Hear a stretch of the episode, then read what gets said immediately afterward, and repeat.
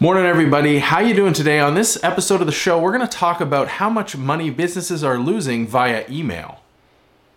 So there's a few reports here in Canada uh, over the last couple weeks about emails uh, targeting businesses designed to uh, commit fraud to get money out of these businesses. There was one in Saskatoon where they lost over a million dollars. Uh, there was a recent warning sent out by the OPP here in Ontario saying that these types of scams are on the rise. And while it's talked about in terms of email fraud as a scam, what these uh, articles are all describing, what these warnings are all describing, is called business email compromise. And it's a social engineering attack. In this case, the cyber criminals are using their wordsmithing skills to send emails that appear to be coming from executives within companies, most often, in order to convince people to send money to the wrong accounts. So they're trying to impersonate people to fraudulently hijack legitimate business processes. Now, we see this scam in a few different variations.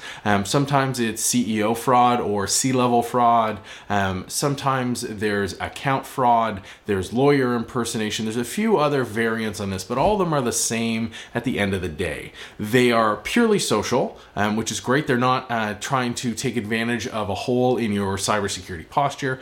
Um, but the challenge there is that that means the defense is almost purely social. There's some technology out there, which is wonderful that can help identify legitimate emails, not from a spam perspective, but from a content perspective. I'm running it through machine learning models to know that, uh, you know, this is my writing style, and if somebody's not using my writing style, it's not me that's great, but primarily the defense here is human uh, process and human education. Because what ends up happening is the cyber criminal will do a whole bunch of research and figure out uh, key people's names within the organization. Really simple with LinkedIn um, and some Googling around uh, the company's domain name. Uh, and then they're going to basically go through and pitch something along the lines of, you know, hey, it's Joe from vendor XYZ. I was talking to your CEO or your CFO about an outstanding invoice. Uh, I assume it just must have gotten lost. It's really urgent that it gets paid today. Uh, you know, can you um, then send it to this updated account information?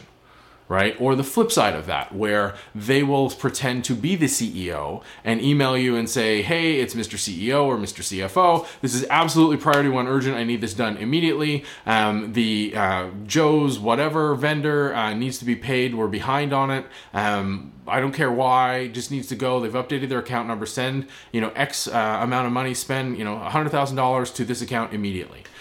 And a lot of the time it actually works now that seems kind of crazy, but think about in a large organization. It's not uncommon for there to be uh, urgencies and sort of out of process things that need to happen for legitimate business reasons especially when it's coming from up top to someone lower down on the uh, uh, in the chain. And sort of the secret here for the cyber criminals is to figure out where down on the chain does somebody have authority, but is still sort of panicked enough by the the, the higher ups uh, putting pressure on them to circumvent their normal process. Because normally in most organizations, there's a process for sending out money. Businesses are in business to make money, so they normally don't just send it out willy nilly. But this social engineering attack is uh, using things like name dropping, pressure, um, you know, that there's an error somewhere that you're making up for. Uh, and, you know, they put on that social, like, hey, this needs to get done right now. So you go outside of that normal process. And again, this is something that happens totally legitimately. So it's not necessarily raising raising a lot of questions.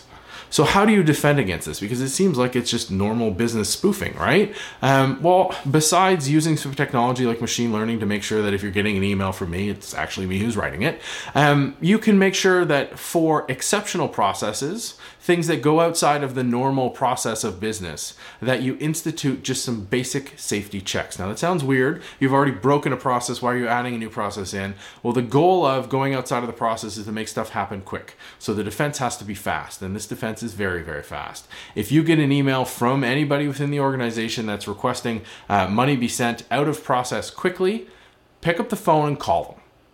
Get them on the phone, listen to their voice, and get it authorized.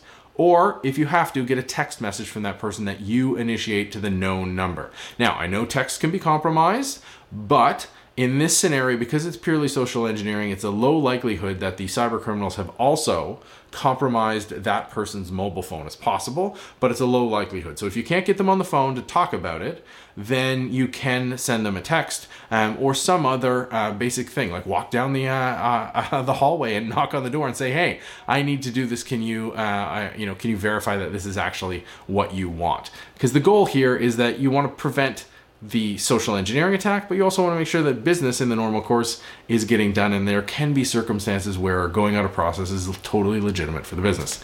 It's hard to tell, but it is a scam that took in over a billion dollars last year in the US alone.